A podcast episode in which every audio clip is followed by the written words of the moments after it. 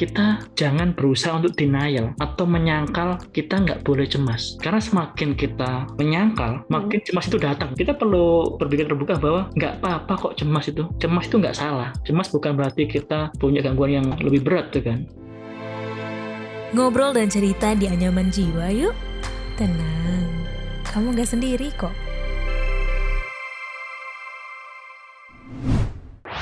Sobat Medio, podcast Beginu yang dibawakan oleh Wisnu Nugroho, pemimpin redaksi Kompas dot com siap bekali kamu dengan obrolan penuh wisdom mulai dari Dahlan Iskan, Najwa Shihab, Jason Ranti, dan sosok inspiratif lainnya. Persembahan Medio Podcast Network by K G Media dan Kompas dot com hanya di Spotify.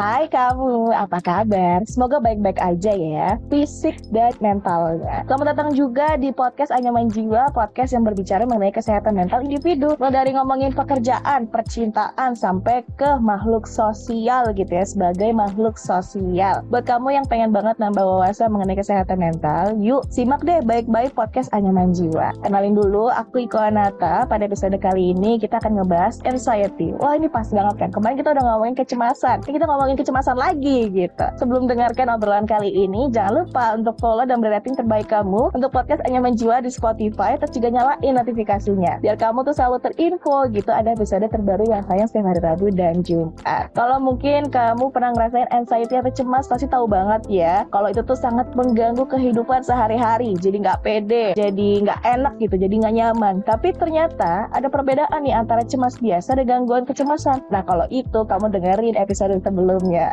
Nah soalnya gangguan kecemasan ini bisa membuat penderitanya merasa mudah khawatir sama hal-hal tertentu. Tapi sebenarnya ngomongin kecemasan apakah bisa hilang? Kita langsung tanya aja yuk ke pakarnya. Ada Mas Jelang Hardika, Master Psikolog, Psikolog Klinis dari Riliv. Hai Mas Jelang, apa kabar? Halo Mbak Iko, alhamdulillah baik nih, fisik, mental, dan sosial. Mbak Iko gimana nih? Alhamdulillah baik juga, sama kayak Mas Jelang. Kita udah ngobrol udah hampir dua episode dan ini sekarang yang ketiga nih Mas Jelang. Nggak kerasa ya?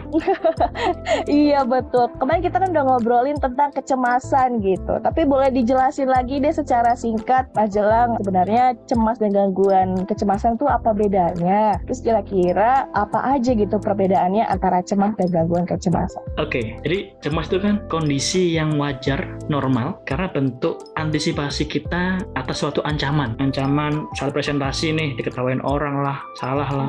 Ancaman nanti gimana nih dapat penghasilan karena dapat P H K. Ancaman mungkin kita melewati tempat yang gelap nih, takut ada apa nih, begal atau mungkin hantu gitu kan. Jadi cemas adalah hal wajar ketika memang ada pemicunya, tapi ketika intens ya, frekuensinya mungkin hampir tiap hari selama berminggu-minggu, selama mau kuliah atau bekerja atau apapun ya, itu berarti sudah mulai ada indikasi kegangguan gitu kan. Sehingga kita harus aware, kita sadar, kita bisa sharing ke teman untuk cerita, tidak di dalam sendiri, ataupun kalau misalnya teman sekitar tidak ada, boleh juga kita ke profesional. Uh. Oke, nah mungkin Sobat Media atau Anyaman Jiwa boleh ke episode sebelumnya gitu ya, ngebahas tentang kesehatan mental. Tapi hari ini aku mau nanya gitu ya ke Mas Jelang. Sebenarnya kecemasan itu kan pasti akan selalu ada gitu ya. Apalagi kalau misalkan kita buat orang yang susah beradaptasi terus harus dihadapkan dengan situasi yang baru. Tapi sebenarnya kecemasan itu bisa hilang dan mungkin bisa diberi jelas alasannya gitu ya, jika iya dan tidaknya. Oke, wah menarik nih ya. Apakah cemasan bisa hilang? Nah, hmm. balik lagi, cemas ada adalah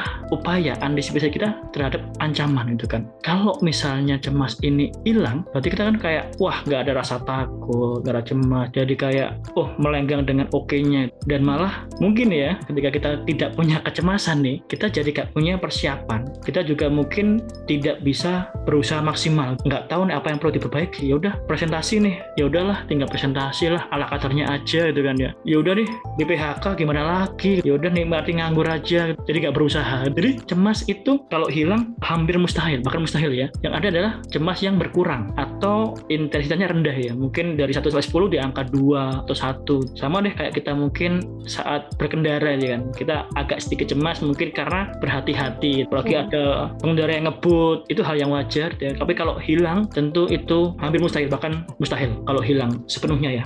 Oke, tapi kalau misalkan buat yang sudah didiagnos mempunyai gangguan kesehatan mental ya, mungkin mungkin tingkatnya berat, apakah bisa hilang mungkin cemasnya sebagai ke normal gitu, turun ke normal gitu, kira-kira bisa nggak Mas? Oh oke, okay. Kalau yang sudah ada diagnosis ya, misalnya kecemasan menyeluruh dan sebagainya itu ya, yeah. Kalau untuk kembali ke apa ya, kita sebutnya adalah pulih, tentu ada kesempatan itu ya, jadi kembali ke kondisi yang hampir seperti semula dan ya, jadi mm. bisa berdamai ya dengan cemas itu, cemas tetap ada, cuma tinggal dikelola gitu ya, diturunkan. Saya rasa kesempatan itu masih besar, masih bisa banget ya, di kondisi mm. yang mungkin terus waspada nih kan, mengontrol diri berlebih gitu kan, sehingga jadi kayak mulai pelan-pelan melepaskan, dan itu masih bisa banget ya. Hmm, oke. Okay. Dan pas Jelang sendiri pernah ketemu gitu nggak sih misalkan sama kliennya gitu ya? Kebanyakan tuh mereka sebenarnya cemasnya tuh karena apa sih? Maksudnya jelaskah atau hmm. lebih banyak yang kayak tiba-tiba datang aja?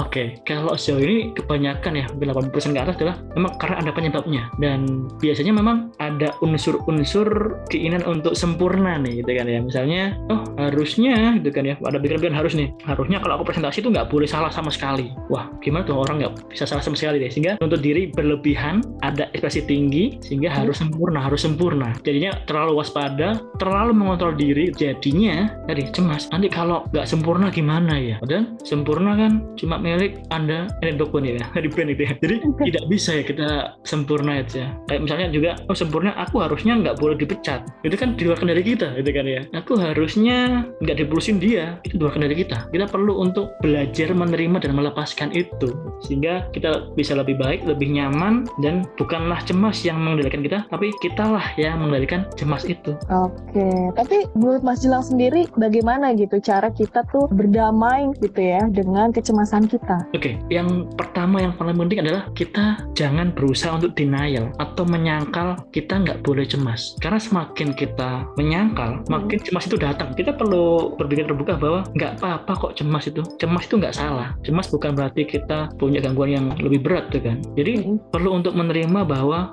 cemas itu bukanlah sesuatu yang harus dihindari, disangkal, ditolak, tapi perlu untuk kita terima gitu kan ya. Karena dari perjalanan hidup kita yang mungkin dari kecil ya, dari T K, S D sampai sekarang ini pasti pernah mengalami hal itu, dan buktinya kita bisa melalui itu gitu kan ya. Artinya nggak apa-apa untuk merasa cemas, tinggal kita mengelolanya. Itu yang pertama, jadi perlu untuk menerima dulu. Kedua, ketika mungkin cemas itu kita berikan skala ya, oh di angka berapa nih? Oh masih di angka segini, oke berarti bisa nih. Oh udah tinggi nih cemasnya, mungkin di angka delapan dari sepuluh, berarti kita tadi boleh kayak ambil jeda, mengatur nafas, dan berlatih mindfulness. Nah ini ya, mindfulness adalah kita sadar sepenuhnya kondisi sekarang dan saat ini gitu ya, antara pikiran dan tindakan selaras. Kalau misalnya mau makan ya makan aja gitu ya, kalau mau kerja kerja aja, jadi tidak multitasking, jadi bisa selaras. Itu membuat kita pikirannya nggak jauh ke depan. Yang membuat kita cemas adalah fisik kita di sini, pikiran kita udah jauh ke depan, dan kebanyakan ya yang kita takutkan itu sebenarnya tidak terjadi. Kalaupun terjadi nggak separah itu gitu Pak Iko. Oke oke, aku ketawa aku begitu relate. Itu ya. Iya, banyak takut gitu. Tapi kalau misalkan buat orang yang mungkin belum didiagnos gitu ya sama pakarnya, oh kamu okay. mengalami gangguan kesehatan mental, maksudnya gangguan kecemasan gitu ya. Hmm. Sebenarnya kapan gitu waktu yang tepat buat mereka hmm. untuk konsultasi ke psikolog dan psikiater? Oke oke oke.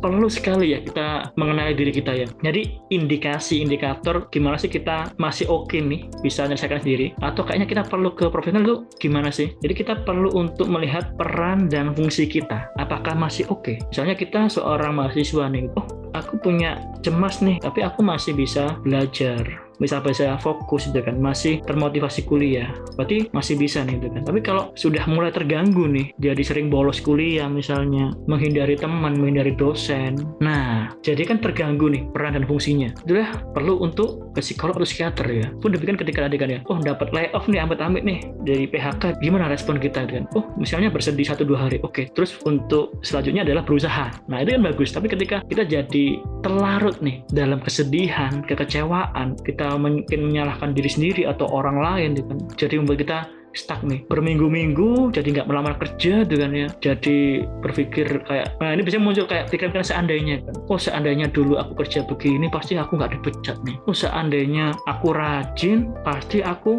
masih lanjut nih kerjanya gitu kan. Jadi berkutat di pikiran-pikiran seperti itu, terjebak ya, yang membuat jadi sulit melangkah, jadi mengganggu peran dan fungsi kita. Itulah tanda perlu ke profesional. Hmm, Oke, okay. Seperti itu ya Sobat Medio ciri-cirinya kalau misalkan kamu pengen balik psikolog dan psikiater. Pertanyaan terakhir, apakah Mas Jelang ada pesan gitu terkait topik ini tentang anxiety bisa hilang atau tidak kepada Sobat Medio? Ya, oke, okay. Untuk Sobat Medio ya, perlu menyadari ya untuk menerima bahwa cemas itu tidak bisa hilang, nggak apa-apa, karena kita butuh juga agar kita bisa waspada dalam taraf yang normal, tidak waspada yang berlebihan, sehingga kita bisa berkembang untuk terus ke depannya. Sama kayak kita ini deh, stres. Stres juga diperlukan kan ya, agar kita bisa melangkah lebih baik. Ketika kita nggak ada cemas, nggak ada stres, kita akan cenderung menyepelekan, tidak berkembang. Ya udahlah, buat apa? Dan jadi bodoh amatnya itu tidak realistis itu kan. Jadi bodoh amatnya pada taraf usaha, bukan taraf hasil. Nah, ini beda. Kalau hasil kan kita udah berusaha, hasilnya gagal, ya udah bodoh amat.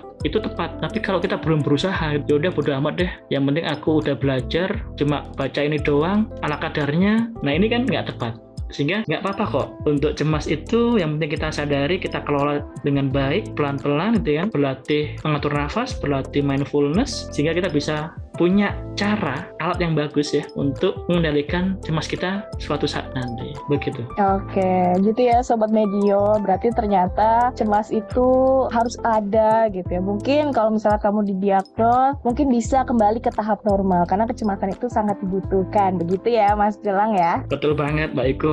Oke, terima kasih banyak Mas Jelang Hardika, kita udah ngobrol-ngobrol. Terima kasih juga Mbak Iko ya, atas kesempatan waktunya. Siap, terima kasih juga. Oke, kalau gitu Sobat Medio, udahan dulu kali ya podcast Anyaman Jiwa kali ini bersama Mas Jelang Hardika, Master Psikolog. Nah, mungkin buat kamu yang pengen banget berbagi cerita tentang kesehatan mental, boleh banget kirim ke email podcast at k g media dot i d. Mungkin bisa tanya-tanya ke psikolog langsung gitu ya. Itu bisa aja langsung ke Instagramnya at riliv. Itu tempat yang pas untuk meditasi dan konseling online, siap bantu kamu biar sehat mental. Bisa juga kamu cek di websitenya di riliv dot co. Selain itu follow juga ya di at medio by K G Media, dan dengerin terus podcast menarik lainnya di Anyaman Jiwa di Spotify. Iko Anata pamit, bye-bye. Yah, udah selesai episode kali ini. Tungguin episode Anyaman Jiwa selanjutnya ya.